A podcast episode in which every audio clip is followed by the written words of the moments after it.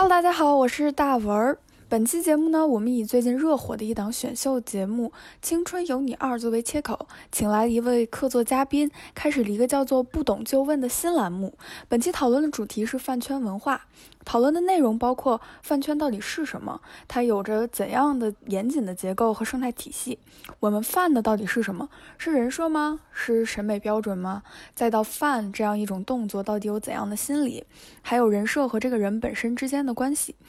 也把追星这件事类比到了 F1 赛车、综艺节目、百度贴吧等等等等，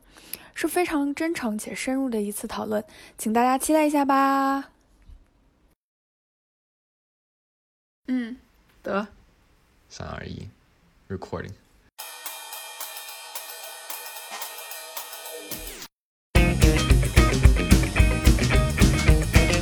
大家好，我们回来了。我刚才可能炸麦了，我要，我要，我要，我要，我要再说一遍。大家好，我们是酷毙了播客，我是老王，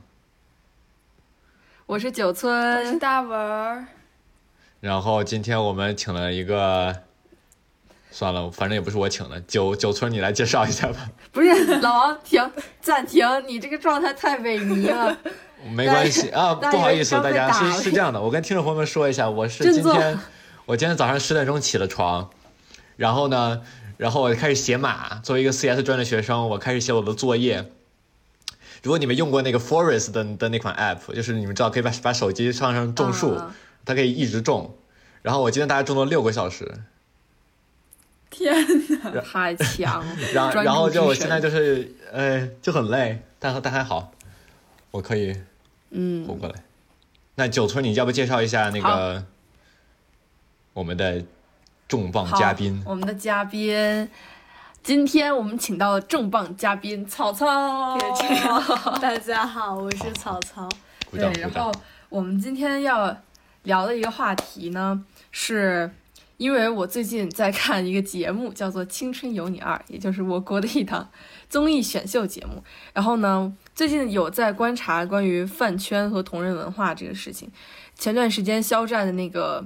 事件闹得也比较沸沸扬扬，所以我们就决定今天的播客聊一期这个。但是呢，呃，今天的播客我们会做一个全新的栏目，然后我们这个栏目就叫“不懂就问”。我们在这个栏目里呢，每一期会请到一个我们基本不熟悉的领域的嘉宾，然后，然后我们会就以一个白纸的状态去问他关于这个领域的问题。然后呢，所以今天在同人文化这方面，我们就请到了专家曹操，欢迎 专家，没错。专家专家。对，然后呢，先嗯，开始这个话题的话，大家觉得提到饭圈，你们的印象都是什么？我先说吧，就是让大家稍等一会儿。就什么是饭圈啊？我不太懂哎，我是真的不懂。就 就是追星族。我甚至没有参与到这个选选题的环节里面来。我觉得，就你们说你们两个特别开心的说要说要聊聊什么饭圈，然后我就啊，那行，既然不懂就问，那到时候就问呗。对对对对，所以是什么？是追星吗？还是什么？对，没错，就是曹操要说一下吗？什么是饭圈？为什么听起来这么奇怪？饭圈这个词应该是从英文的词 fans，就是粉丝音译过来的。但是最开始可以可能能找到上，不知道能不能找到上个世纪。我怎么觉得我开始瞎说了？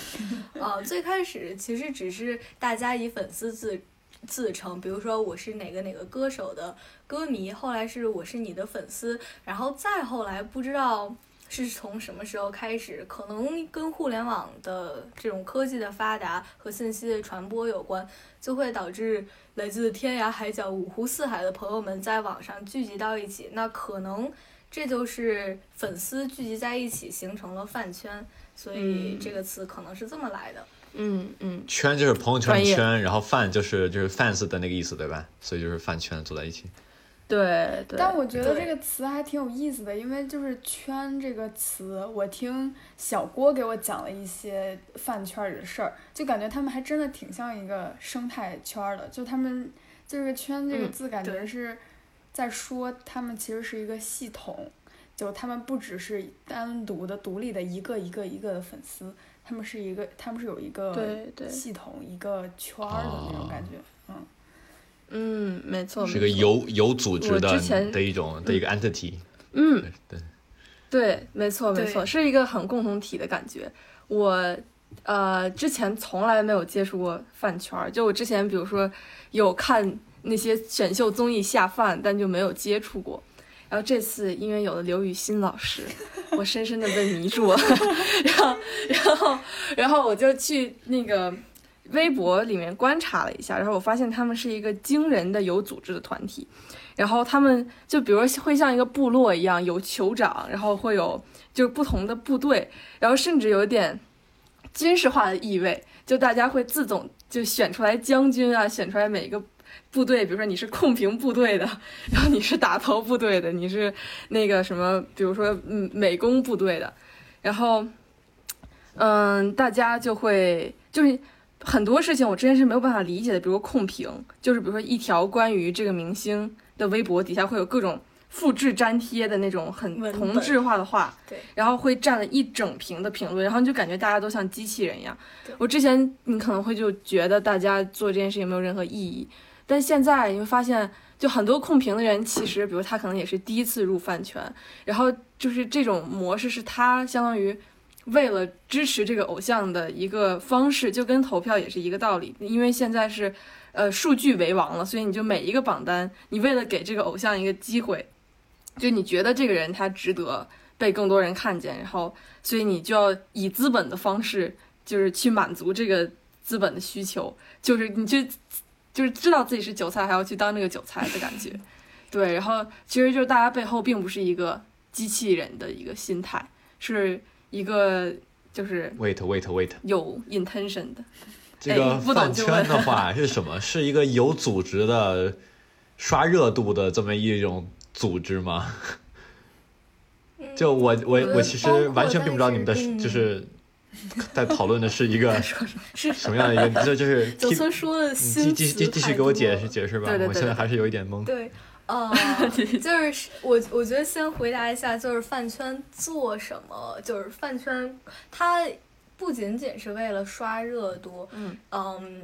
一定程度上，我觉得是他在做一些事情，试图能让。呃，这个明星或者说这个艺人，就无论他是做什么的，他可能是唱歌跳舞，可能甚至是甚至能是唱相声的，嗯，说相声，为了让这个人去呃说 说相声，对不起，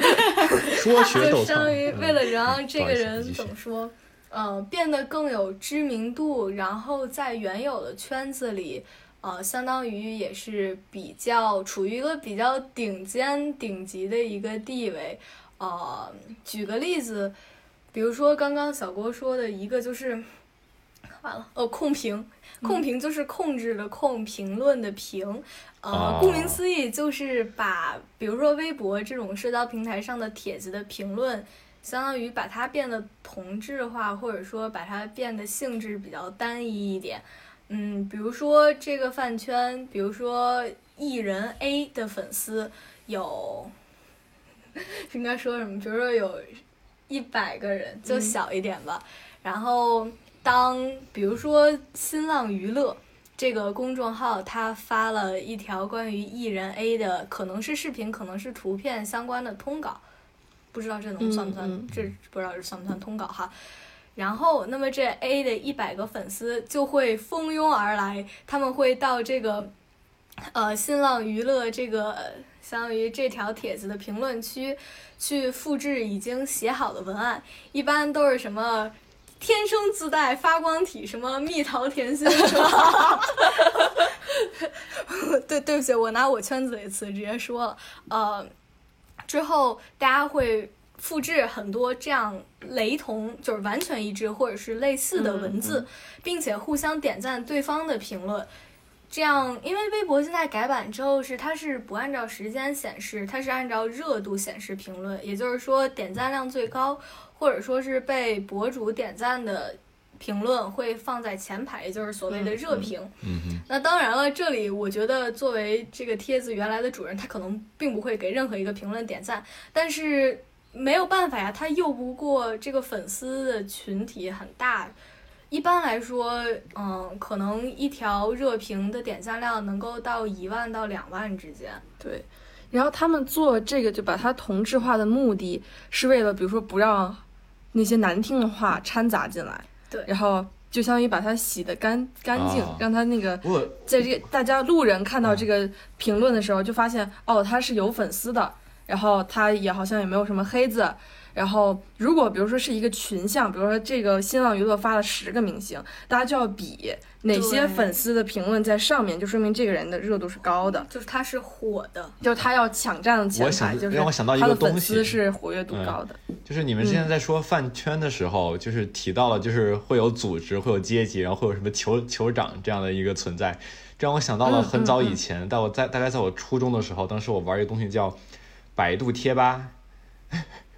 啊，就其实其实是那就是它是百度贴吧，就是如果不知道的是观听众朋友们，这个是什么？类似呃，在国国外的话是一个东西叫叫 Reddit，在国内就是百度贴吧。嗯这一群人，你可以进入一个一个贴吧，然后你可以在里面发发帖。然后当时就是你刚刚说了很多很多东西，我都都能感就是想到一个呃类类似的一个就是所对应的一个贴吧的里面的一个事物。就比如比如说你说的阶级，其实你比如说我、我之前在一个吧里混了很久，叫什么三体吧，在这个《三体》这本小说火起来之前，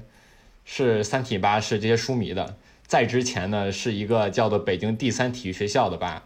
后来呢，三体吧的书书迷火了火了起来，他们就 就是举所有书迷的力量把三体吧给攻占了，所以被什么北京第三体 体校就转移到了一个另一个贴吧，因为实在拗不过，就是有那么那么多这个大刘的书迷，当时是有这么事儿，然后就是还会有什么就很多类似的文化，全百度贴吧里头就是关注人数最多的一个吧是李毅吧，好像是一个之前中国踢足球的。嗯，他这个吧自从他火了以后呢，就，呃，如果我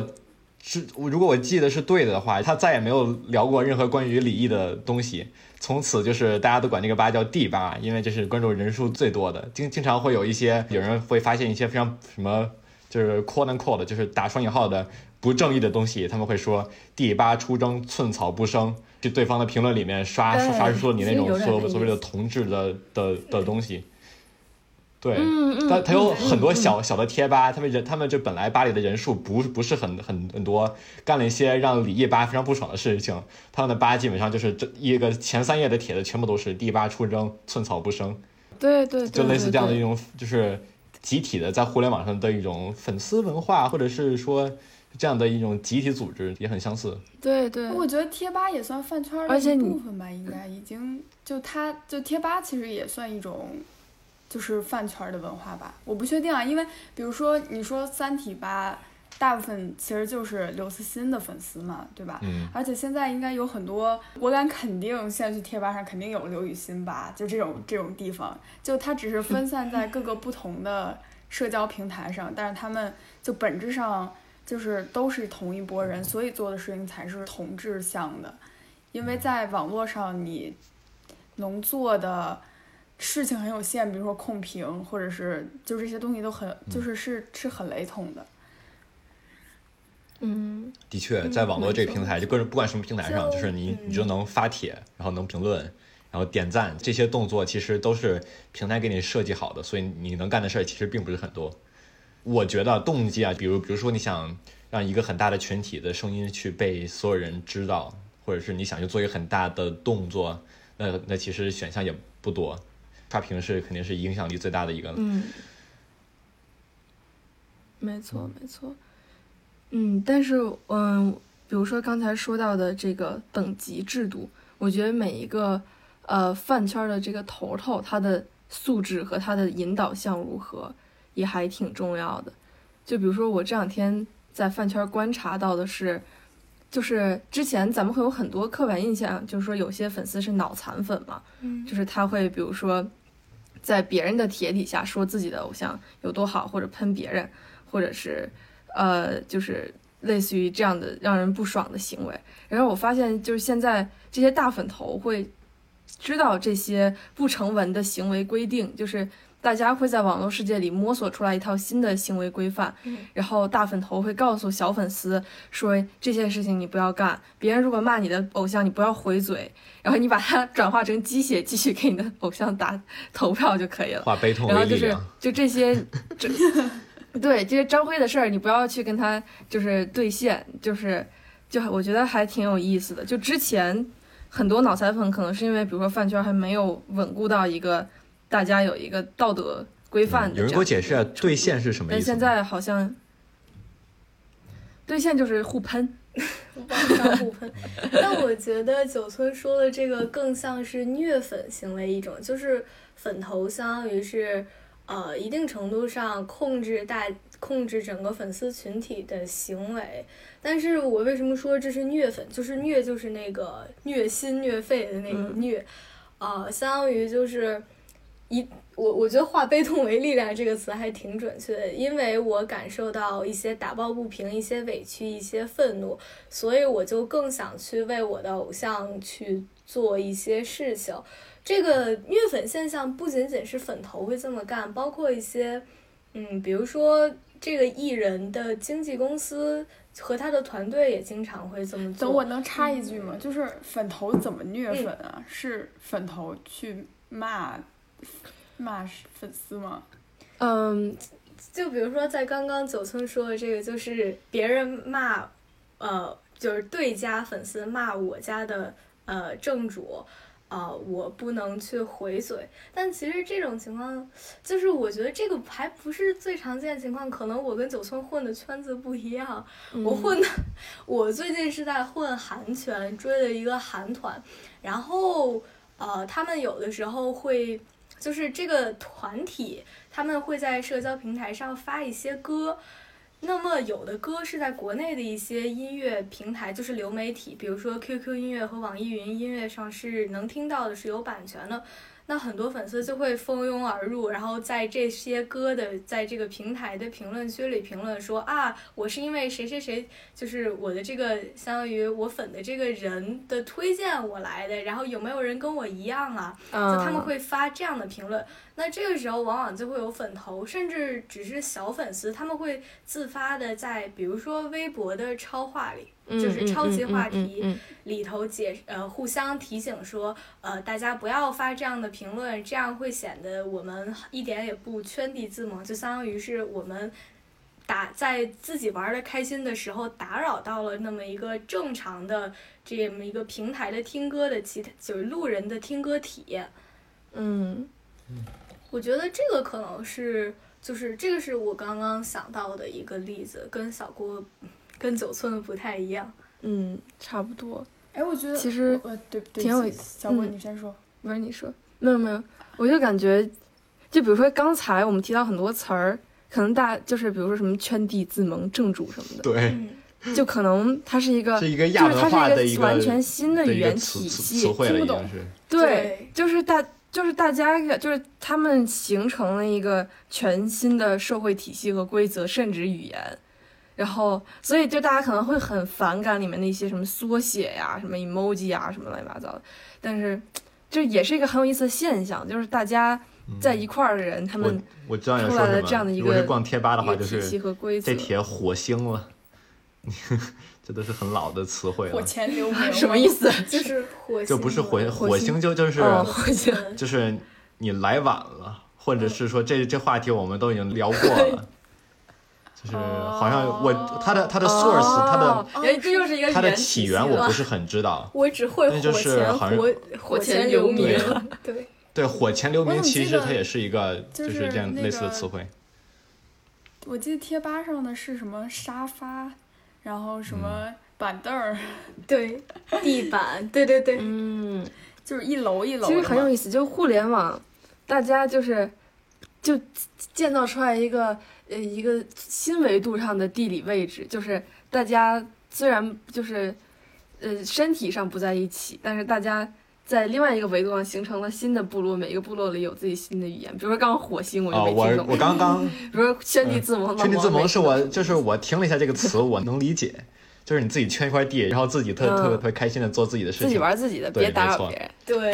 对。关于火星这个词，我我查了一下百度，百度百科是这么说的：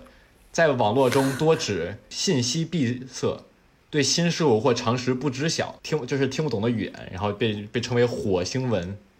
然后呢，比如说你楼主发了个帖，哦你就说楼主火星了，形容这个这个人信息闭塞，对新事物不知晓。然后我之前还玩一款游戏叫《坎巴拉太空计划》，这个游戏呢里面它是一个就是太阳系的一个模拟器嘛，你可以飞来飞去的造火箭。它里面的火星呢叫 Duna，然后呢，所以呢我们在那个我们的 KSB 的那个贴吧里面，经常经常就是啊楼主你丢哪了，就是会有类似这样的，你一层引申义，完了会还有另外一层的含义，然后会再往上加各种更多的含义，嗯，就感觉很有意思。我我觉得互联网是加快了这种就是语言的一种进化。嗯，对嗯，有意思。对。而且刚才他们就是刚才是草草吧，草草提到，我觉得路人这个概念还挺有意思的，就是好像饭圈在做的很多事情是不不就是是不希望路人突然开始黑这个团，就是黑他们的所谓刚才叫什么正主，就是嗯黑这个团体，所以就是，我其实想问的是，哎，我想问啥呀？你们怎么看路人？就是你们做的有多少事情是在维护这个人在路人心中的形象？嗯，我来回答吧。就我觉得我自己的位置特别奇特，我是一半游离在饭圈之内，一半在饭圈之外。嗯，因为我自己可能是我自己原因，我的从小的一些价值观什么让我做不出来，一起去打头，一起去集资，就是去打钱这样的事情，顶多就是呃买他们的作品，然后相当于在。比如说歌手回归了，然后去循环他的歌曲，刷一刷，这叫什么播放量，或者这个英文叫 stream，、嗯就相当于刷一下。Stream 我其实是应该就是做流流媒体的那个这些词对吧？就是我去听歌，其实就是对对 stream music，对在增加它的那个热，其实就是刷热度。嗯，对，就其实刷热度也说不上好，也说不上不好，但是当大家都开始这么做的时候，嗯，你不做你就吃亏了，或者说你不做你就 out 了，对那种感觉。就其实，嗯、我觉得就现在大家刷榜和之前大家，比如说你喜欢一个歌手，你买他的唱片，比如你多买几张他的唱片，其实本质上是一样的，就是你只有通过资本给你提供的这种方式，你才有可能让你觉得有价值的人，就是，呃。比如说，你希望让他让更多人听见，你希望能支持他，但是因为现在，就比如说，比如说一个节目里面，就我每天弄得很头大，就他有什么什么黑人牙膏，什么多芬，什么什么科颜氏洗颜水，就是一个节目里面能有十个赞助商，每一个赞助商都有一个榜，然后你就每一个榜都要刷数据，嗯但是就很烦，因为但如果你不做的话，那那比如说你支持的人，就比如说像刘慈欣，你可能你不买他的书，就可能你就没有人看到他的书了，因为比如说出版社只给你了一种买书这种渠道。然后那，就像这个节目只给你了刷榜这种渠道，你就只能通过这样的方式去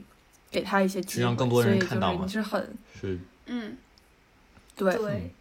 我再回到小申刚刚的问题，呃，因为我发现我好像还没回答，呃，然后再说回这么一个群，就是相当于粉圈、饭圈算是一个群体了，呃，那这个群体和外面的路人，路人。其实我有时候感觉路人是大众群体，就是一个大众的人群。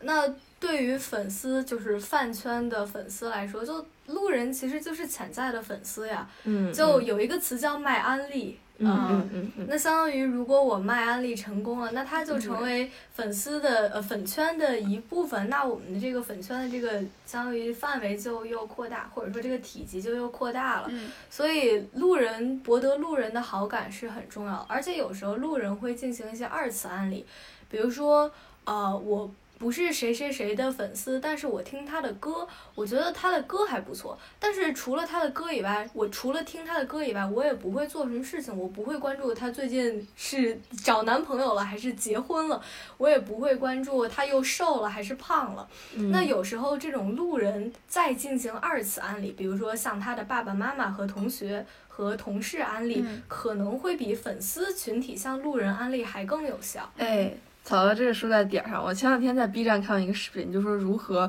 正确的呃推荐你的 idol，就是你要假装成一个路人，你就说啊我是路人我刚听到他的歌好好听啊。然后真的就是因为你如果自带，就他们所谓有个东西叫粉级，就是你你属于你，我是我是这个部落的，所以我说我的部落特别美。然后这个是没有任何说服力的，因为就相当于你哦就在路人会知道你有一个粉丝滤镜，所以。就是相当于你要说哦，我路过这儿，我刚看到好美啊，要不你也一天和我一起来看一看，哦就会就啊就会觉得，就是路人就会觉得哦，原来也有路人就是感兴趣的，要不我也去看一看，就是还有一个心理机制在里面，挺有意思的。嗯，嗯，我我其实又有一个又有个问题，我就是我又我又回想起了当时是咱们在讨论这期要聊什么时候，我仿那个九村仿佛很兴奋的样子，就是你 你觉得这个饭圈的这么一种存在，我们刚才就是聊了很多，就是饭圈到底是什么，饭圈里面会有什么，但你觉得就是饭圈对于你来说，这个有什么呃感受吗？或者是有正向的什么帮助。呃这个问题有意思。直白一点，就是有什么意义吗？你好像就是你当初为什么说聊饭圈的时候就是这么激动，说想和大家去聊一下这个怎么说文化现象？这个问题有意思。你觉得这个文化现象它有什么不同吗？能因为就是这样的。嗯，不同，我觉得，嗯，可能因为比如我第一开始是所谓的路人，然后我，比如说我可能只是点开了微博里面的一个板块一个链接，然后我感觉就发现了一个很，怎么讲，就一个新的社会结构的那种感觉，嗯然后会发现，嗯。就我刚刚说的，你可以里面发现各种等级制度、各种语言行为，然后各种如何，嗯，我想想啊，嗯，就或者是，嗯，我觉得，我觉得九村给我感觉就是跟我还挺像的。嗯。呃，一个是我们都，我们都或多或少对社会有有一些关注，然后会嗯想知道社会上发生了什么，然后都有哪些存在。嗯，所以，我们一定程度上是以旁观者视角在观察这么一个生态、这么一系列事件和现象的发生。对，嗯，然后我想到，就是因为我观察到有的粉丝他在饭圈里他就很有认同感和成就感，嗯或者说是归属感。对，嗯归属感这个词可能比较准确，相当于是我遇到了一群跟我算是志同道合的人，然后我们在做一件事情或者类似的事情，是为了同一个目标，嗯，并。且最终我们达成这个目标的时候，无论是把我喜爱的这个艺人送上什么什么榜单的第一，还是让他的销量又被呃什么什么平台关注到，于是签了新的，比如说版权签约，嗯就无论是哪些事情，只要达成了一个目标，那么大家都会一起分享这种成功的快乐感，喜悦。对，没错。对，我觉得其实你就是他们有流行一句话，就是，嗯，你追什么星或者你选择进什么圈儿，其实一定程度上反映了你对于生活的一个价值观和看法。就比如说，就我现在在观察的这个圈里面，有很多就是大龄。第一次追星，然后三十多岁了，然后已经有稳定工作的人，多岁就已经是大龄了，然后，不是，就是相对嘛，因为其实很多饭圈很就是比较低幼，比如说十六七岁、十五六岁那种。就高中、很多中学生嗯，对对，然后这个圈子我当时一看觉得很有意思，因为就是竟然很多都是他们说初恋追星，然后竟然还有很多竟然是已经上了班儿的人，然后他们会觉得就是现在刘雨欣这个人，就他是已经出道过很多次，但是一直没有遇到一个好的机会，他是就是业务能力非常非常过硬，就是可能在现在的娱乐圈可以摆上很很顶尖很顶尖的那种舞者吧。就但是他就是性格很就比较闷，比较内向，他也不是很抓嘛会很带话题的那种人，其实是和现在的资本市场有点格格不入的。但是比如粉丝觉得，我觉得有实力的人就要得到他应有的机会，就是比如我的人生价值观就是有这样能力的人就要得到应有机会，所以我为了让我的这个价值观，嗯，成立。所以我要努力，让我要看到社会上这样一个现象，我才觉得，呃，这样才是符合了我内心的。你觉得这样是正正义的？所以你要你要去维护正义，就类似于这样的一个。对，是正义的。对，没错没错。我觉得很多，尤其是大龄的粉丝，可能更会有这样的一个心态。我可能也有一点这样的一个心态。而且感觉这样子能够解释为什么一些大龄，也就是我们平常认为的，好像已经成年了，并且建立起自己的三观，就是价值观啊、人生观之后的人，仍然愿意去花时间和精力去做一些其实并不能让自己受益，或者看起来不一定能让自己受益的事情。嗯，因为很多时候，我觉得饭圈的一些行为确实是，呃。吃力不讨好的，对，真的是搭钱搭精力。所以我有时候也在思考，就大家为什么会，就是愿意为一个你可能是你从你一辈子都不会见到面的人，然后你可能你看到的也不是很真实的他的一面的一个人去付出这么多。感觉是，就我觉得还是刚才小郭说的，就是在对社会规则做一种反抗吧。就是因为我要坚持，我觉得我我认为我是对的的事情。然后我要让他，就是我要证明我的这种价值观它是能够成立，而且是能够成功的。所以我我为了做这件事情而去努力，而他可能在自己身上没有办法实现这样的事情，他就投射到另外一个，呃，比他更可能，就是依照他的价值观而去，呃，成立的一个人身上，所以为他付出那么多精力。但我觉得这个就很有意思，而且。我就是我想问的，其实就是，就比如说你你犯一个明星或者是一个演员或者是什么人，你喜欢的是什么？就是你你你在做的到底是什么？你喜欢的是他的脸、他的才华，或者是他公司给他的人设？你觉得那个人设很吸引你？就犯的那个东西到底是什么？我觉得这个就很有意思，嗯。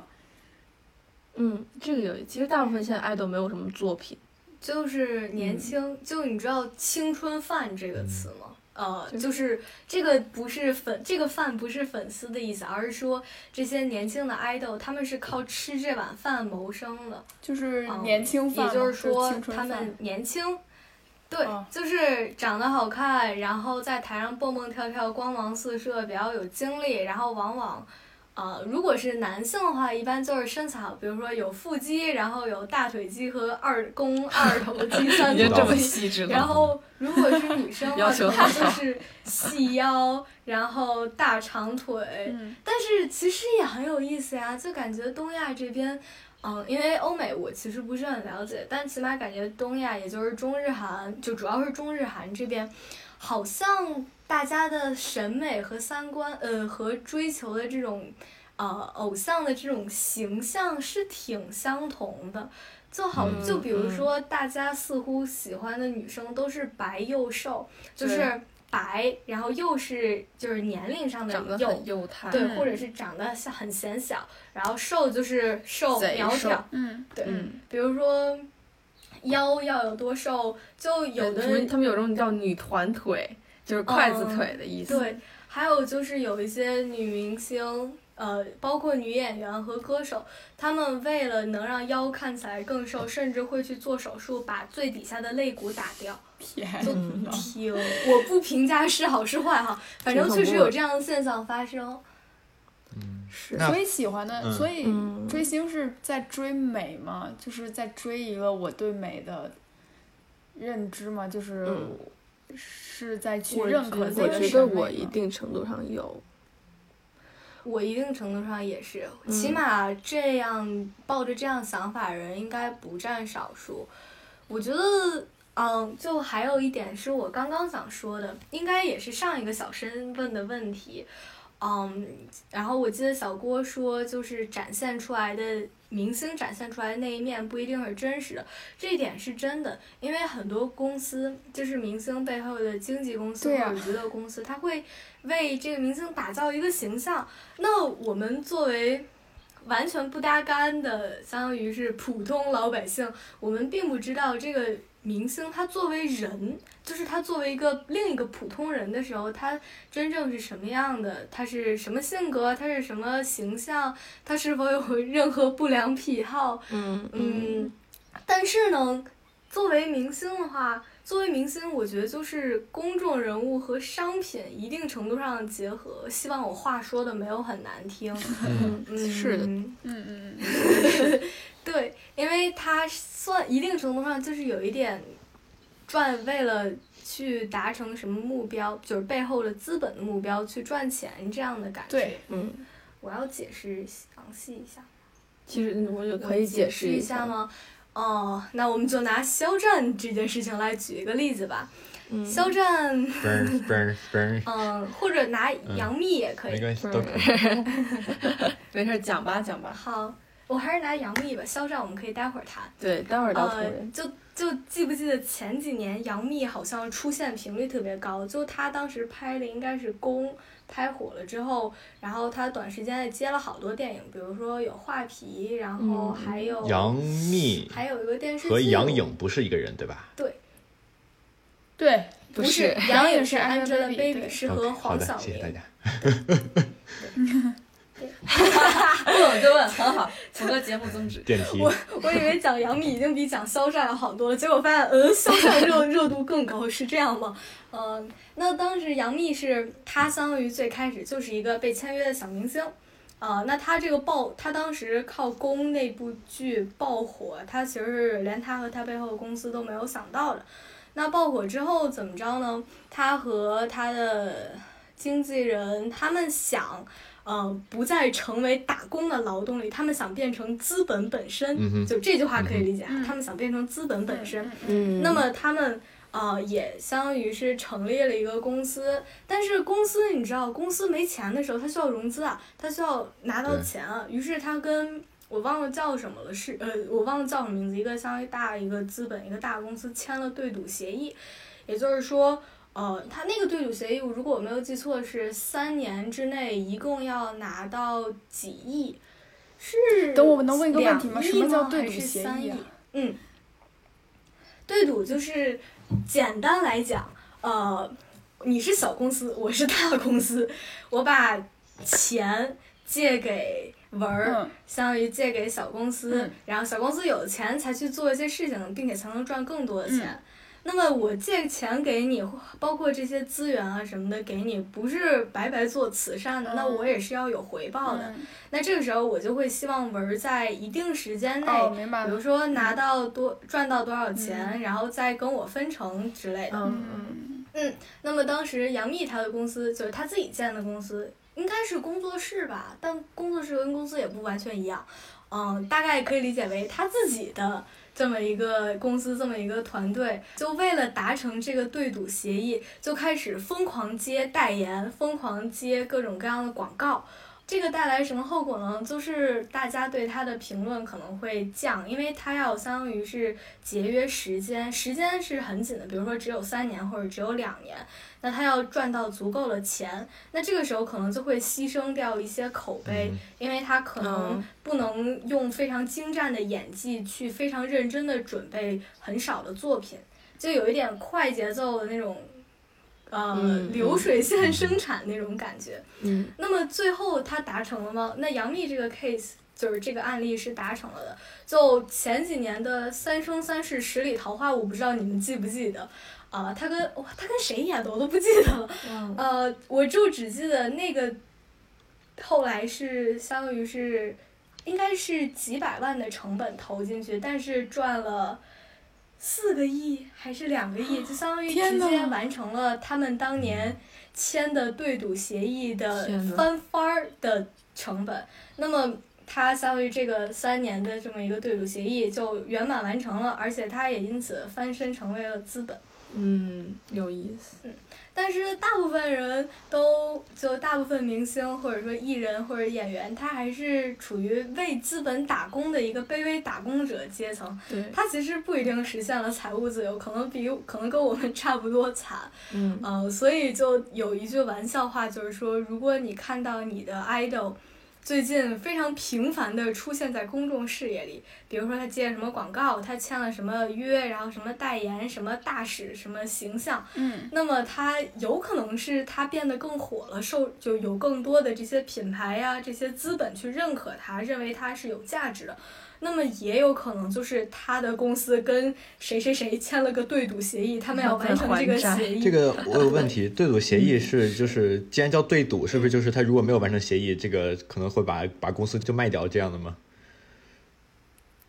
对，或者说是公司有多少多少股份，就全都归这个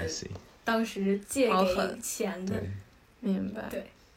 其实回到刚刚老王说的问题，哎，小申问的问题，就是他是不是我犯的是他的美？就以我个人很个人的经历来讲，其实我觉得是，就是比如说我现在喜欢的这个人，我可能喜欢他身上是一种特质，就是她是一个他们所说的比较中性化的女性，就是她身上。同时兼备着多种性别气质，就可能这一点是我觉得非常吸引我的一点。嗯，然后她又可以独身于在这个娱乐圈里，然后在一个所谓这个很传统的，大家还对传女团有传统定义的这样的一个一个资本市场里面，然后他可以通过实力来赢到大家的关注。我觉得这个是很让我就很吸引我的一点。但是呢。我看到的他的这些特质，其实也是节目组让我看到的，就是他们是他们拍完之后剪给我，然后用节目组的眼睛让我看到的这个人。对，所以就是我喜欢的其实是他们塑造出来的这个人。对，其实他我没有什么他喜欢的，就是作品，比如说一首歌或者一个 MV 什么的，其实目前还并没有，就只是这个他的现在的 idol，他这个人。就是他的作品，就像明白，就比如说《三体》是一个人这种感觉。对我，我其实知道你们在说的是什么。对一个东西，我我很喜欢它的一个特质，所以我会找到很多跟我想法一样的人。我我会跟他说，就是哎哎，我觉得谁什么什么什么特别好。他说哎，是我也觉得是。你们就可能这样这样就成为了一个就一个团体，就慢慢慢慢的对，就这这相同的人就聚集在一起了。只不过在这个，嗯。对，只不过在这个市场里面，就是大家原来传统喜欢的书影音变成了人，就他这个人变成了一个粉粉丝作作为作为一个 leading 的。文，刚才你有什么想说的？对，哦，我就想说，那，就是总结小郭的原因，其实是就是一个是。就是这个人的人设，他提供了一种你认可的审美和你认可的价值观，然后你希望他在这个市场上能够被认可，就是你希望你希望你的审美和价值观在这个世界或者在这个市场能占有一席之地，所以你去为他 投票。没错。哦，明白。我有个，我有个但是我觉得，你说，你说。嗯，你说。啊，那我先说完。那我觉得这个可操作性太强了，我觉得甚至。哎，这这话希望没有很过分，但是感觉就有点像诈骗。就是，其实我觉得可能像就是老王那样粉上一个作品，他是最可靠或者真实的，就是因为它是一个，就是它是一个真的东西，它就是一个硬的实力。但是这种软的人设的东西，它太，它它就是一个很精妙的一个局，就是他可能会想哦，现在的人他。需要什么样的，或者是不是，甚至不是他需要什么样的，是，比如说原来有一个那个女团出道的，就是杨超越嘛，锦锦鲤姐姐，就是毫无实力，就是跳舞现在跳的也是一塌糊涂，但是好像这个整个市场没有这样的人设，所以这个公司就推出了一个这样人设，然后大家一看，哎，这个人好像原来我没有见过，然后就好像很多人粉了他，然后就每就是因为我现在仔细的去。思考，会觉得很多人其实他的人设非常的鲜明，就是就像现在你不管是做自媒体也好，或者做任何东西也好，他一定需要你有一个记忆点，对吧？嗯。比如说，还拿《青春有你》举例，呃，刚才的刘雨欣，她的记忆点可能就是。她非常努力，然后她很优秀，然后包括她自带的一些审美。再比如说虞书欣，她可能就是一个非常可爱，然后呃呃，就是他们身上有一些特点。再比如说什么，还有什么人来？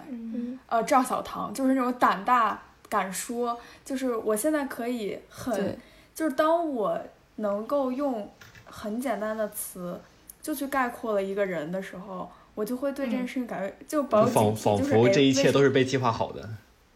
对对对，哎，我怎么会能用一个词就这么完美的概括一个人的所有行为？然后他，你会发现他的所有出现在不管是什么平台，包括微微博或者是 B 站上面的那些呃视频，它也是沿着这单一的一个记忆点一直在往下走，一直在往下走。我会觉得哇，那就是。就有点像诈骗，就是就感觉是一个。我觉得与其说是 诈骗，不如说是一种就是商业活动，或者或或者是是说是一个，我感觉刚才讨论这么多，我们提到很多次这关键词就是资本，它其实很多时候是一个资本就是带动的这么一个娱乐产业。就这又让我其实与其说是诈骗，不如说是怎么说是个商业活动。我去年开始入了一个坑，是 F 一的坑，就是一级方程式赛车。这个嗯这个坑，自从我入了坑，我一共也没看过几场比赛，然后就疫情了，这个整个 二零二零赛季都没有了。但就是我看了很多它相关的一些内容，它其实说这个一级方程式赛车的这个这个锦标赛，或者说这个巡回赛比赛，它并不是一个体育竞技，而更多的是一个商业活动。嗯它是你有了这个车队去，为什么要要要要去造车呢？是因为你能给你自己的车厂去打广告，那么多钱，你一个车厂光掏是掏不下来的，所以你还会整个车上贴满了各种的赞助商。我 天对，然后但是其实体育竞技很常可是谁和买得起商业活动那些车联系在一起，就比如说，就是你看足球，年年世界杯都有赌球，就年年都有，对吧？其实世界杯，我觉得它更嗯多的是一个，因为世界杯是以国家为为单位的嘛，它可能更像是一个体育竞技。对但我说的这个一级方程式赛车呢，就是这些车队都都是不知道从从哪里来的，很多是一个造车的厂家，他们为了去向世界证明我们是有很好的汽车的这个技术，或者是提高自己的影响力。像比如说，在国内提到舒马赫，你们会想到法拉利，你会觉得啊、法拉利很厉害，嗯这就是是一个就是。就是一级方程式赛车这么一个比赛所给大家造成的这么一种怎么说广告效益的一种一种影响，哦，对吧？好聪明哦。所对，然后呢，然后让我想到饭圈这个事情，它与其说是诈骗，不如说是一个这个现象，其实我觉得是可以理解的。它更多的像是一个我去卖这、嗯嗯这种人设，然后去得到大家的关注，嗯然后这么形成一个循循环。嗯，对，我其实嗯就是其实，在背后其实很多都都是在资本在推动的。我们怎么样能赚到更多的钱？怎么样能吸吸收到更多的嗯嗯，关注度？我们有了关注度，我们有了影响力，我们就能打广告，打广告就能赚更多的钱，有意思对吧？就老王真的是很敏锐，就确实是这样。但我也是一段时间之后我才了解到，嗯，相对相当于按照老王这个思路说下来，就是这些背后的资本。那对于他们来说，艺人是什么？就是相当于是艺人是一种给他们赚钱的 产品，工具人，对产品或者说是商品，嗯是摆在橱窗里的那种。嗯呃，那么对于他们来说，怎样能在最短的时间内赚到最多的钱呢？那就是复刻成功，就相当于我知道之前有这样的人成功过，这样的公呃这样的人背后的公司或者说资本赚到了钱了，那我就可以复刻这条成功之路。嗯，那怎么去复刻呢？具体实操的一个办法就是，我去复刻这个人的人设，因为这个人成功了，那我就知道，起码短时间内市场，也就是这些大家的这些粉丝、这些普通老百姓，他们是吃这一套了。嗯那如果我再推出这样类似或者说是完全相同的产品，那他们是有很大可能是会继续吃下去的。那那市场，嗯，也就是说被大众认可，就意味着这个人有经济价值或者说是商业价值。嗯啊、那也就是能给背后的公司，也就是资本带来收入。对。我有一个问题问老王，那你就是大家追这个赛车追的是车手的技术吗？赛车呃，一级方程式赛车，它会每个赛季会有两冠军，就是两 championship，一个呢是叫 constructor championship，就就就是车队冠冠军。每他每个车队呢会就是会给两个车车手提供赛赛车，它会有两个这个冠军嘛，一个是造车的冠军，另一个是开车的冠军。然后就是其实你可以去，很多人看赛车他会看车手的技术，然后这这是一个，因为你一个车队里面两个车手嘛，你很明显能看出来在同样的机器上谁开得更快。另外一个是我们也能看到，就是比如说不同的车厂，像像这几年梅赛德斯奔驰这个队就已经这个连续六年霸占了冠军了，他们就是一个很强的一个存在。你如果问我们在看什么，对，因为我想，对，对对对，因为我想对比一下，就大家像刚刚文儿问的那个问题，就是我们在犯的是什么？我想，看一下这我们两个在犯的是我们在犯的是什么？我其实对 F 一的这个圈子这个入圈很浅，但我觉得犯的有这么几个东西，其中一个是其实很大的一个，很多人没有意识到的一点，就是现实剧 reality show 弄弄成一成一种这样的是什么呢？就是你能感受得到，今年呃去去年吧，二零一九年，法拉利车队里面有一个人之前拿过四次世界冠军，叫叫维特尔，哥们儿特别特别强，但是他在法拉利待了很久都没有拿到冠军。大家想知道这是为什么？是他能力不行呢，还是法拉利不行，还是他们就是在一起就不行呢？对吧？然后这个就是一个大家都都知道的这么一个人设，一一个拿过四次世界冠军的人，他他在这儿在法拉利里头没有办法拿冠军。然后二零一九年法拉利找了另一位车手，一个法一个车队可以有两个车手嘛，另一个他找了一个非常年轻的才二十多岁的一名呃车手，在他第二个在 F 一的赛赛季就被提拔到了法拉利，然后他在二零一九赛季的表现是要比这个四次世界冠军是要好的。所以这个我们其实会有很多的报道，关于法拉利的高层在在怎么决策，他给谁多少钱，然后谁会不会替替代他成为就是比如说车队的这个领领头者的形象，关键时刻谁能拿拿到更好的策略，谁能拿到就更好的进站换胎呀，各种的策策略。然后呢，就是你看，就是这都是背景，一个故事嘛，需要有铺垫，然后需要有爆发的时刻。爆发是什么时候呢？就在前两天，这个四次世界冠军维特尔就是跟世界说，我要退出法拉利了。就是在在这么一个故事下，其实我们能看到，就是它是一个真实发生的事情，但是我们它又很戏剧性，我们能认识，我们能感受到，就是每一个在里面就是参与的人，不管是车队，不管是车手，还是粉丝们，更像是一个就是现实的剧，在看一个剧，看这个事情呢，它会怎么发生下去，这是我觉得很大的一个。其然后其他呢，就是当然了，谁开车谁开的开得更快，谁造车谁造得更好，谁今年又有什么新技术能让他的车就是特别特别强，其实点有很多。呃，也也会有像我我觉得就是你们所说的饭圈这样追一个去追一个人的这么一种呃现象出现，但我觉得他更多的是可能是喜欢这个人的的人设，比如我我我之前其实我非常喜欢一个一个人叫里卡多，他就是一个在一个这个你知道 F 一上面一共只有二十名车车手，这是里面就是笑容最灿烂的一个哥们儿。他在各各种媒媒体上各种地方，就是反正 反正就是一个非非非常阳光的这么一这么一个人设，所以他特别招人喜欢。然后他会有很多粉丝，然后，他的粉丝可能就也也就会是像你们这样的更多去追他的的人设，对吧？就就在前两天，这个法拉利的这个座位空出来的时候，很多他的粉丝就会去说：“里卡多，你快去法拉利吧，什么之类的。”就是我觉得其实也很类似。但我其实我在想，很对，像，很像。其实我觉得不管到哪里都一样。但我觉得会不会有一种这样的应用心理存在，就是在饭圈里面，既然作为一个就是在这种资本这个作用下的这么一个市场里面，其实如果你一个人很有才，你不一定能很火，能赚很赚多钱，不一定能很很成功。如果你你很多很成功的人，也不一定非常的有才，对吧？会不会有人觉得这种是一个不不公平的存在？我们要为他打抱不平。所以我看到一个人，我非常喜欢，我认为他应该出人头地。所以我会去支持他，然后，然后所以去为他做很很多事很多事情，来满足我自己的这的这种，我认为这个事情这个世界不应该是这样的，而是应该是他应该火。对，我觉得就是这样一种心理。就比如说吧，嗯，比如说这个大刘和郭敬明，他们现在都在这个中国图书，比如说有个真的有一个啊榜吧。比如说这个口碑榜，完了这结果这个大刘呢，就是就是死活超不过郭敬明，就大家这样的话，就是大家在那个书店的前排就只卖郭敬明的书，然后大刘的书永远在那个书架最高处。哦，大刘说粉丝这个这个梗，多买几这个梗是什么呢？套大刘的书。就就是是有这么一个现象的。很早年以前，就是在《三体》就是还不是很火的时候，曾经在我们《三体八》里面出现了一个什么事儿，大家开始讨论，就是他们他们说他们发了一篇视频，是一个什么新闻报道，什么优秀儿童文学，然后里面写了个《三体》。然后当时整个吧就炸了，优秀儿童文优秀儿童文学，你怎么敢，哇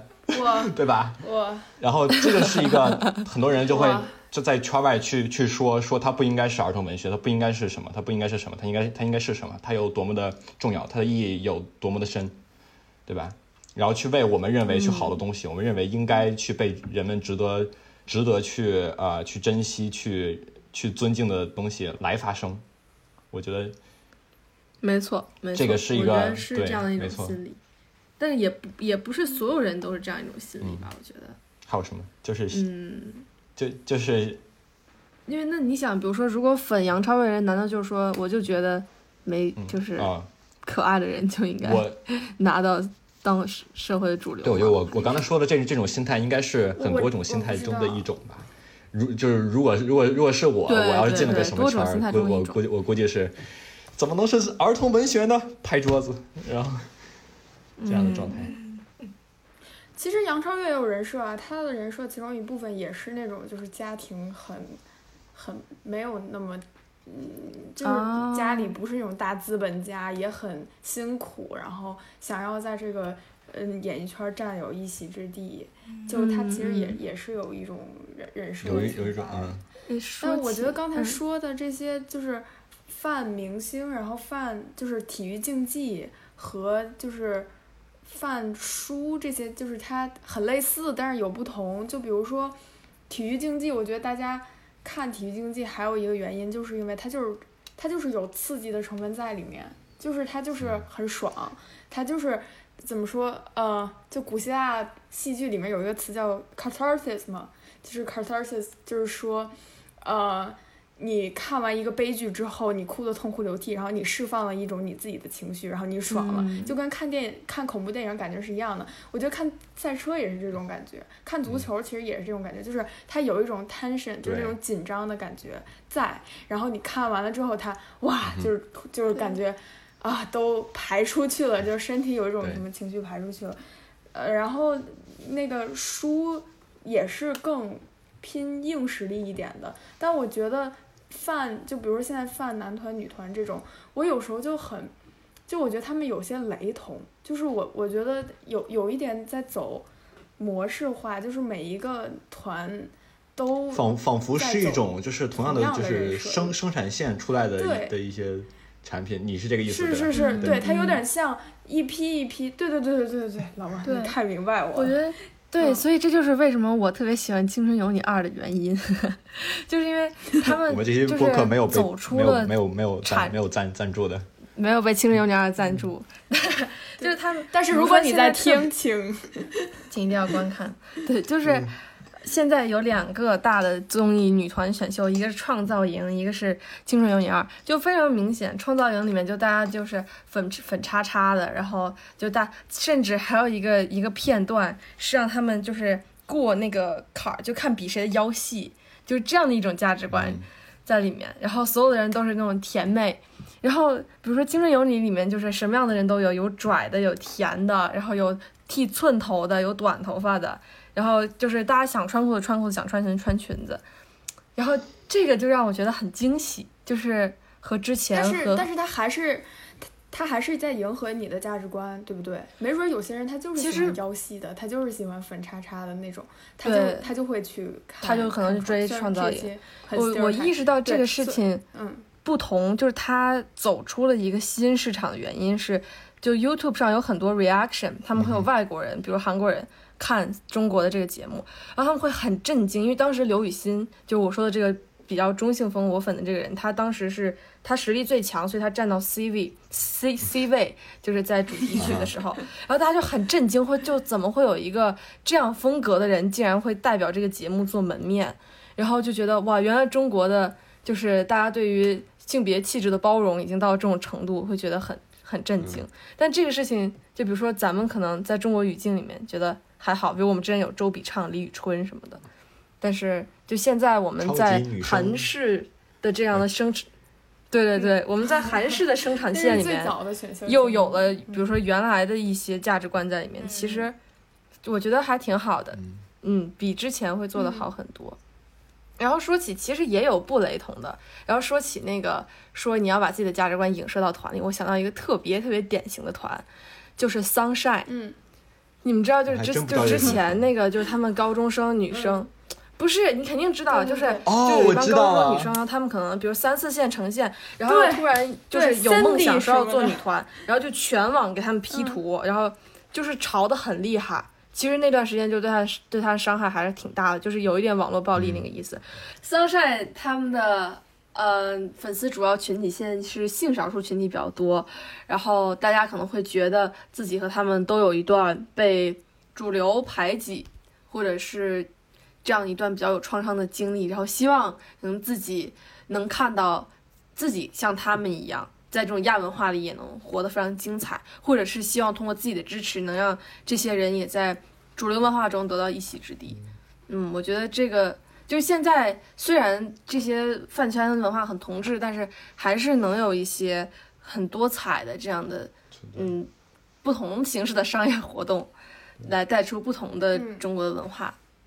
挺有意思的。嗯那你其实如果你只考虑主流的话，还是比较一致的，就是审美呀、这方面的，对吧？嗯我能理解，就是把自把自己的梦想、自己的想法、自己的价值观去投射到一个你所可能不认识，但是你知道的一个公众人物身上，仿佛嗯如果嗯他把他的的梦想实现了，嗯我的梦想也有可能实现的。嗯嗯，是嗯，哎，是这种感觉。这个事情让我想到一个很有意思的点，就是因为粉丝你其实是一定程度上有权利的，就是如果你发出声音越大，它是一定能被资本看到的，因为相当于你嗯。的声音就是钱嘛，对，所以嗯。这让我想到了当时就前两天美国大选的时候，不是有那个 Elizabeth 嗯。Warren 嘛？就虽然她她的那个执政经验不是很多，但是有很多女性会坚持的为她投票，因为就很希望能看到有一个女性的候选人或者是真的总统出现。嗯然后这样的话，是不是以后的的女孩也有机会说，比如说我想当一个总统，就是可以在小时候就有一个这样的梦想。嗯对，所以我觉得这个和饭圈说不定也有异曲同工之妙。其实饭圈说不定是一种资本市场给予的民主化，挺有意思的。嗯不，知道，嗯，以后就是为总统打头，每天排榜我我明白你说的的每意思，天大家一起去黑川普。就因。为你参与到饭圈中来的话，你能你能相当于是你能把，就是你你相当于是在把自己的想法让更多的人去知道，你在为一件事情去努力，并且你觉得你也可能你你的努力也是会有结果的，所以这件这件事情就是一个对对，而且心里是这样的，对，没错，而且它的市场规律，嗯，大部分都是你只要你粉丝够多，那它一定会得到更多的商业机会。所以这个是一个，嗯，其实是一个比较稳定的一个逻辑。嗯对，的。但是这其实是不是也会反映出来，就是就是我们对这个体制，就是或者说这个商业圈儿，或者说这个娱乐圈的这么一种，呃，不是说不信任，而是一种觉得它不合理。就是因为如果我们想的话，就是谁应该去出人头地，谁应该受到最多的关注，是应该是最有才的，是应该是最有独特想法的，是应该是最有能力的。但很多时候，其实我们看到的恰恰并不是这样的，很有可能是我们嗯。看到了很多公众人物，他能获得很多钱，他他很成功，但是我们其实看不出来他有什么样的能力，所以我们可能会对这种东西进行一个反叛，所以这就是产生了一个反叛类，似的饭圈文化。实是有我们仿佛把饭圈文化总结的非常的高高大，非常精彩。我我最后还有一个问题，就是为什么就这种嗯针对爱豆的呃饭圈文化，基本只在中日韩或亚洲比较普遍，嗯，然后就是美，比如说这个西方文化也会有，比如也会有人粉 BTS 什么的，但是它不会产出这样的一个你是说并不会有很多人很多以粉丝作为一个就是作为一个共同体来产生这种大的群体去一起做一些事情，你是说这样吗？其实也也有也有粉丝群体，我指的是就是他的资本不会选择把幺零幺这样的选秀模式来套到西方的文化的这个里面，我感觉他们还是比较拿拿作品说话比较多。然后像这种以人，嗯，就是以人为卖点，对，会我觉得在中日韩是更普遍一些。嗯我来回答一下这个问题。我以前还真的跟别人讨论过，嗯但我们当时探讨的点是，感觉同样是比如说作为歌手，就是这个领域，感觉西方话会更多元化。就比如说我们说。呃，如果说美国或者是北美，或者再扩大一点，就是欧美音乐里有没有谁是最顶尖那个 top？就我们会发现没有。Michael Jackson，Ladies and gentlemen。现在活就是现在还呃活着的，对，就相当于是当代朋友。嗯，有人就会发现现在呃专辑销量最火的和。呃，相当于粉丝数最高的和比如说油管上的播放量最高的不是同一个人，而且可能因为大家。嗯，相当于这些欧美的歌手，就他也不会反复的回归，就他出歌并不会说是一年出一个专辑，甚至两个专辑，他可能隔两三年，还有就是转型做美妆博主 五年才发一首歌，一首歌只唱三分钟，呃呃，就言归正传，就相当于是竞争没有这么激烈，然后比较多元性，就大家相当于是每个人各有。个人的一些特征，然后代表不同的群体，给我感觉。但是，比如说在中国，包括日韩，呃，其实日本我不是特别了解。呃，日本好像是有一个，呃，也是一个男团，算是偶像级，叫蓝。嗯嗯，然后这个团好像就是。九几年就有了，一直到现在，相当于得有十年、二十年，仍然很火，仍然是相当于是最顶上的顶流，这很不容易。对，然后但是韩国，比如就是男团唱跳、唱跳都有，就跟什么《青春有你》什么差不多，因为其实我们国内这些。练习生选秀节目就是从韩国那边偷的模式，就他甚至最开始没买版权，后来应该是腾讯他有钱，然后他买他买了版权，就终于不是抄的了。嗯，然后韩韩国的话，我就我一直没说我粉的是哪个韩团，就但但是郭姐不是，但是但是九村刚刚已经说了，就我是粉的 BTS。呃，就是中文名叫防弹少年美国美国这边，我之前上课的时候，我我的我的教授跟教授教授跟我说，哎，这两天女儿我女儿在给我安利 BTS，我现在听她觉得还挺好，然后我就说，哦，interesting。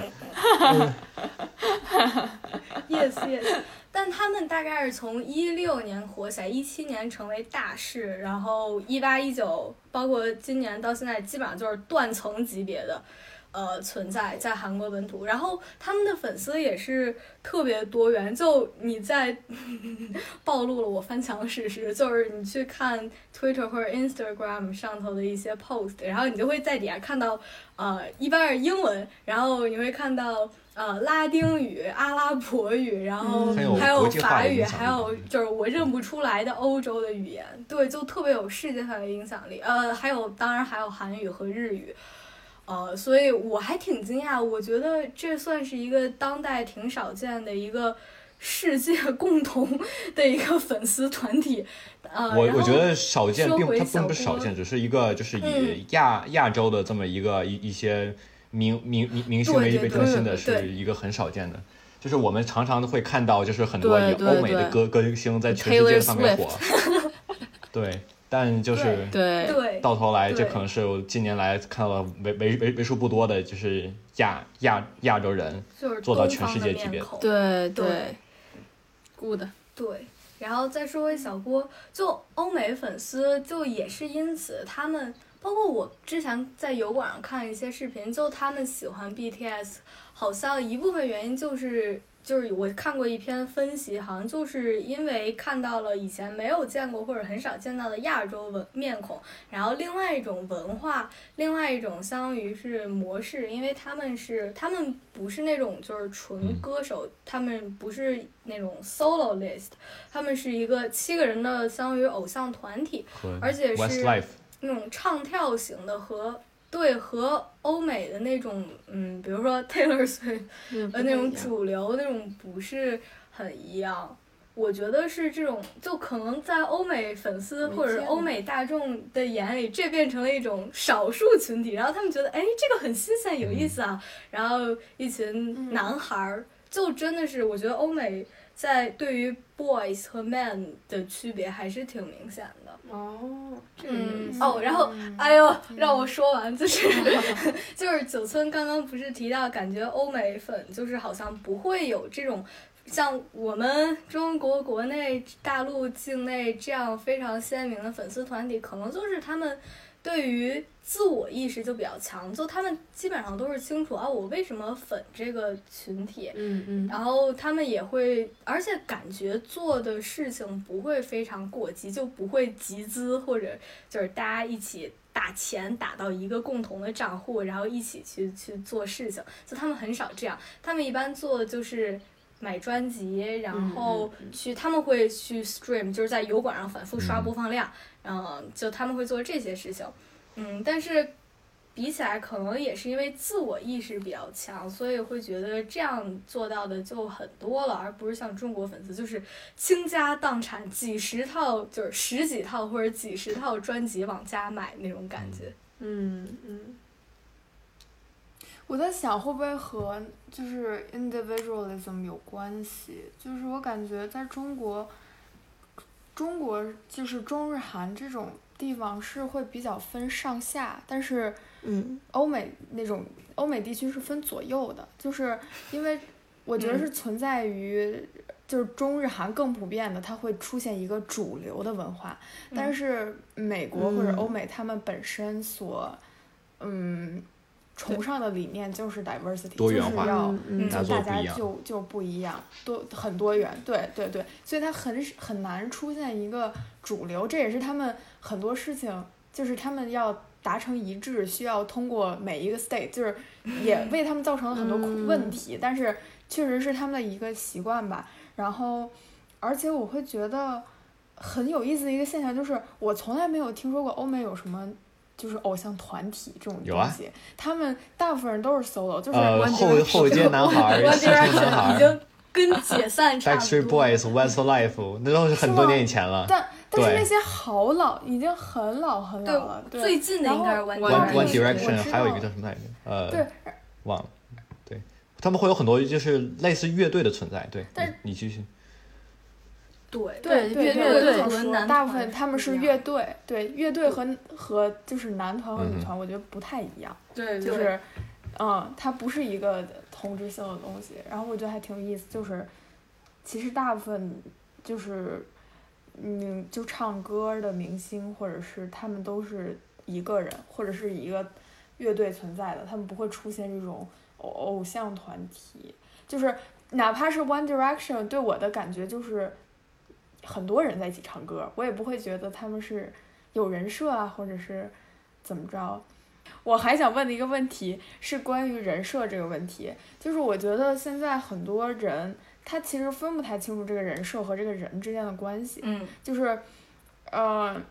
对于欧美市场来说，我觉得更像，比如说我是一个演员，我是有双重身份的，我在外面是一个演员，就是我在演戏的时候我是一个演员，然后我我回来的时候我是我自己，但是感觉在中国，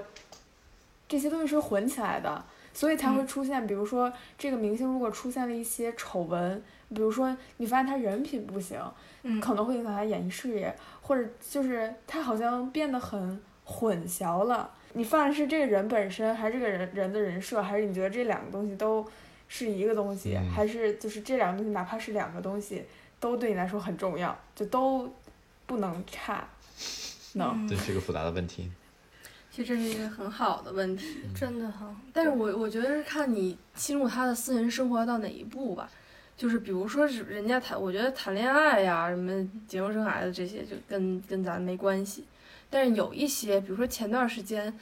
唱 Senorita 那个叫 Camila Cabello、那个，哦。他之前不是说有个嗯。什么辱华的言论嘛？不仅辱华亚洲群体，嗯，对，就这种群体，嗯，我觉得如果大家对嗯这个产生反感，就是他的人格层面的，嗯我觉得还能嗯。接受，因为之前就是前段时间有一个法国导演，就他之前被指控性侵幼女，然后他结果他的那个电影《哦我控诉》又得了法国一个很高的电影奖，然后就大家，嗯。但是就是比如说你说他这个电影和他这个人的关系是不是大，就是其实这个问题其实挺难讲的。还有 Woody Allen 前之前不是也有就是性侵史嘛，但。其实他的电影我还挺喜欢的，所以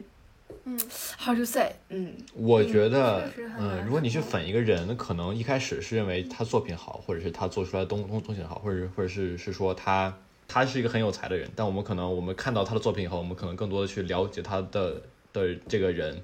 他的他平时里面会是什么样子的，然后可能如果他不好的话，可能我们会去改变我们对他的看法。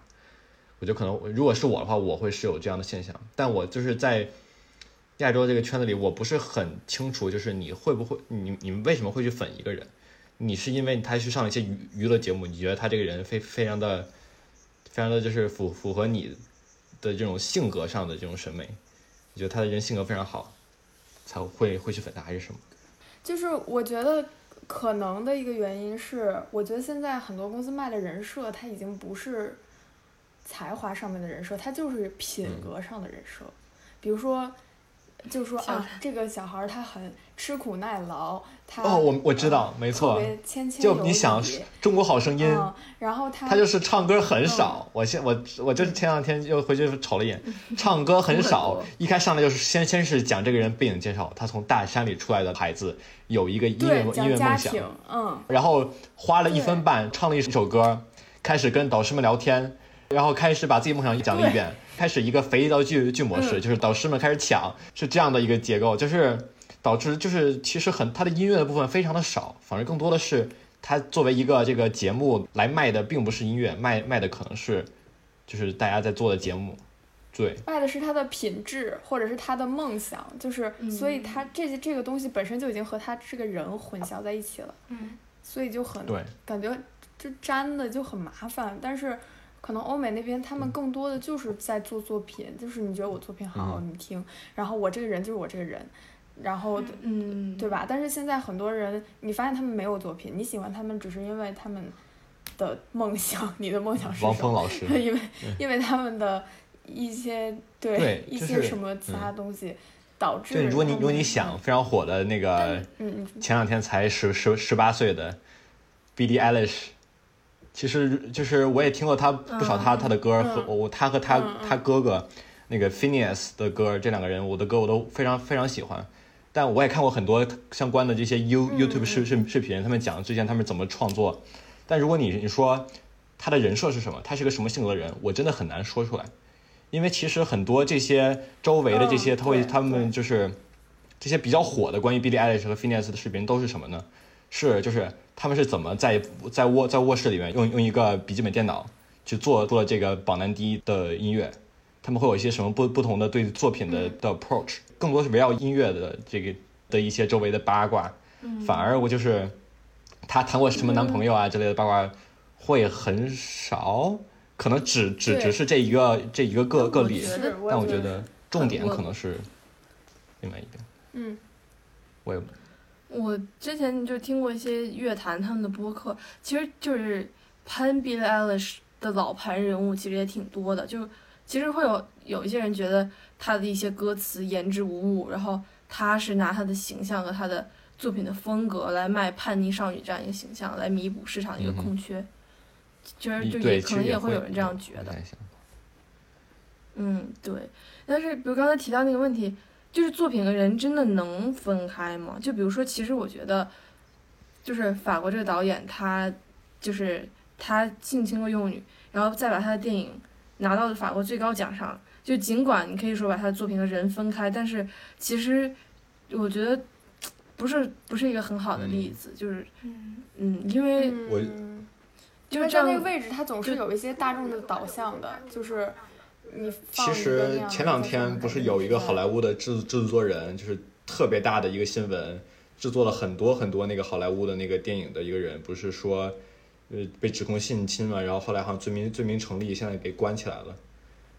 对，然对，然后其实好莱坞会有很多事情，就是、嗯你们知道《纸牌屋》对吧？《纸牌屋》之前那个那个演员叫什么来着？我也忘了。他特别有名，他是一个很老牌的一个演技非常好的一个演员，但他自从被他被指控以后呢，他就是消失了，然后那个剧里面也直接把他给写死了。所以，对，就是其实有很多这样的现象，我我觉得他们这种其实与其说是更注重人设，反而我觉得更多是一是一种对这这种不良行为或者是带大众不认可的这种行为的一种惩罚。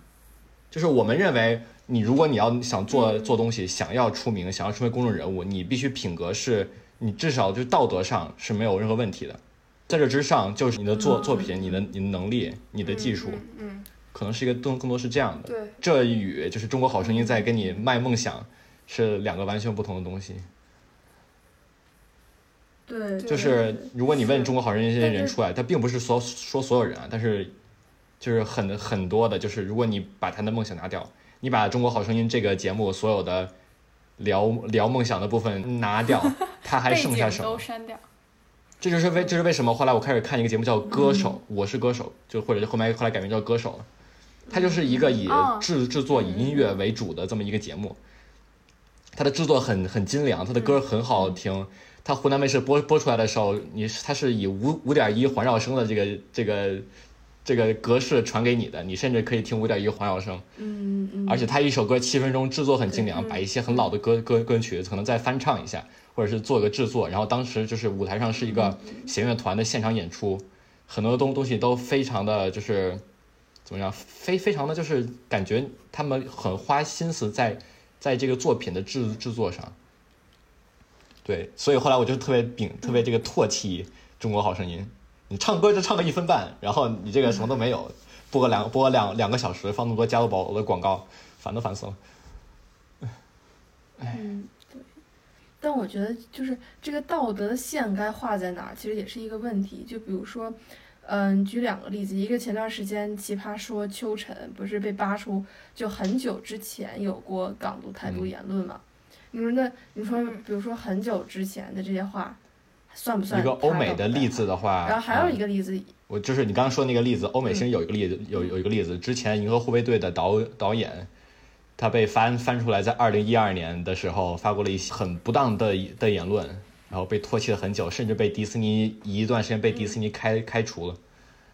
这这些事情其实大家也不是很清楚该怎么去做，但是后来很多就是参与的那个参与《银河护卫队》的那个明星的，就是会他们写了一封联联合信，说我们认识这个人，我们认为他并不是你们所看到的他这样的人。后来他可能就是慢慢的又又和大众去和解了。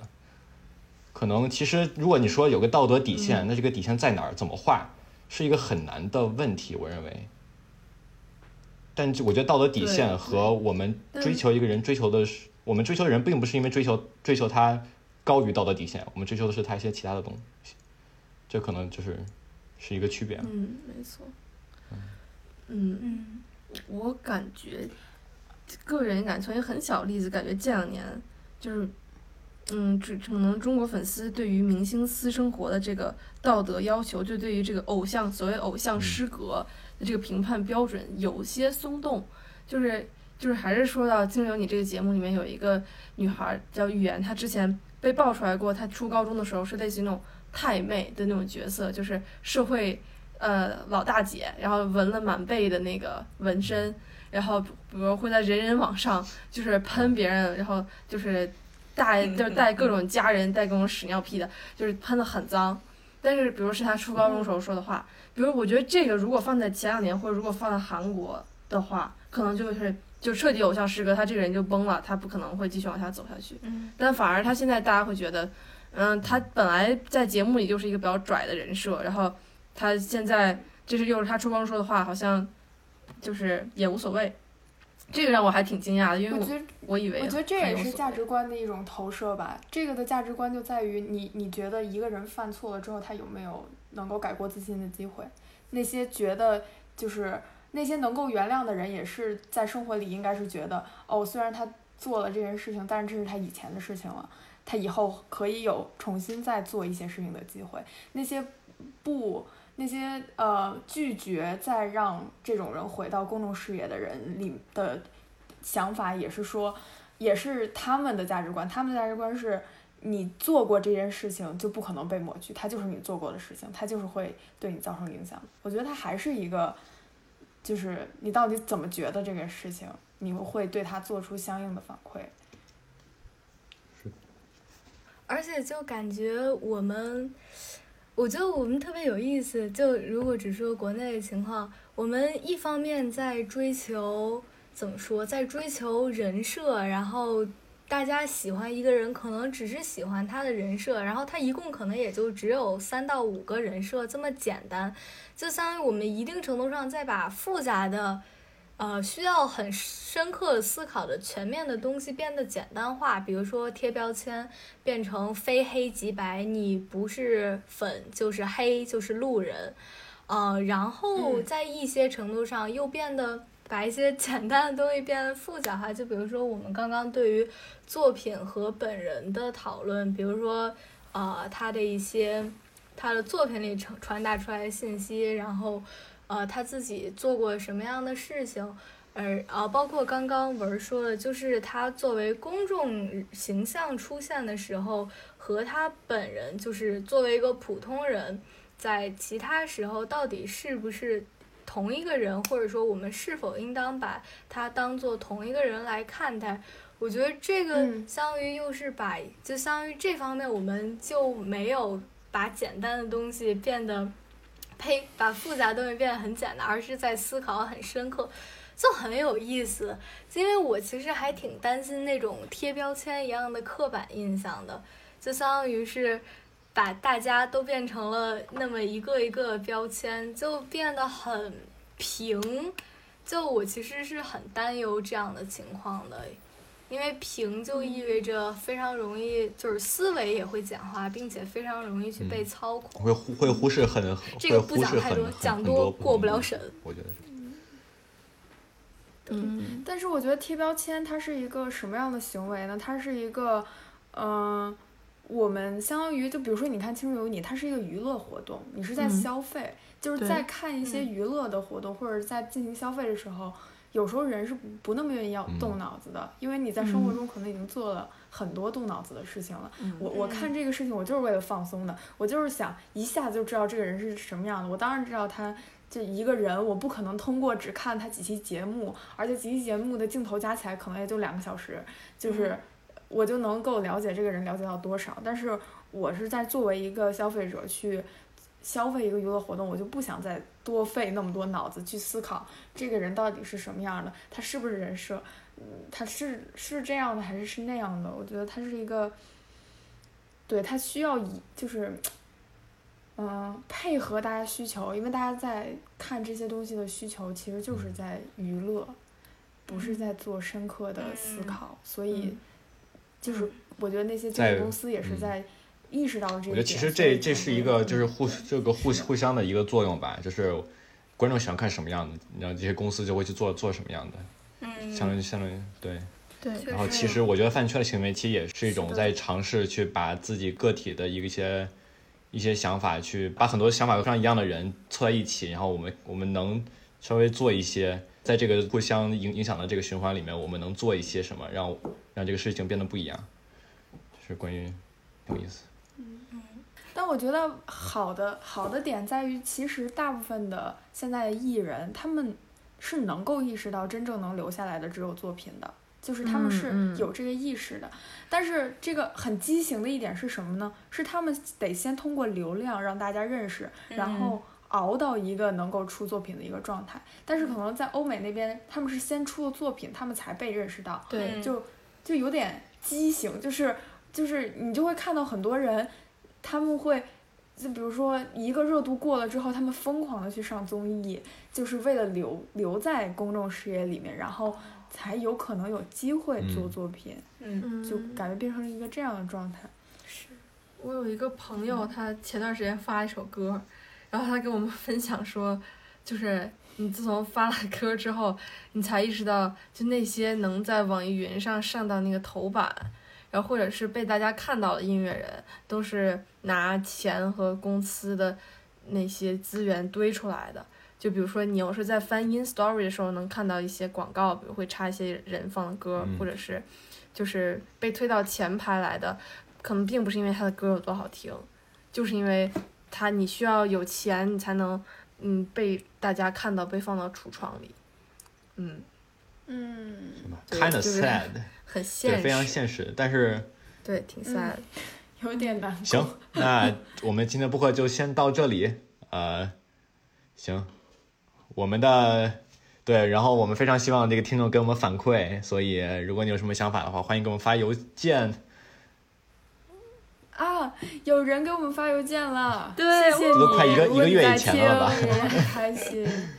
真的很开心，啊我真的就是，惊喜掉椅子，就是掉到椅子下面，对，真的真的很开心。很快乐，就是还好我把网易云的邮箱就是那个连接到了我的手机上，不然我不然可能大家都对老王最先发现，否则我们对，然后再说一下我们的邮箱，我们的邮箱是 coolest at 夜点 net，that is 呃 k o u l e s t at y a h 点 net。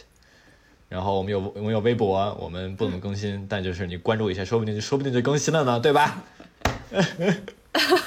会更新的，我马上就剪完了，剪完就开始运营。对，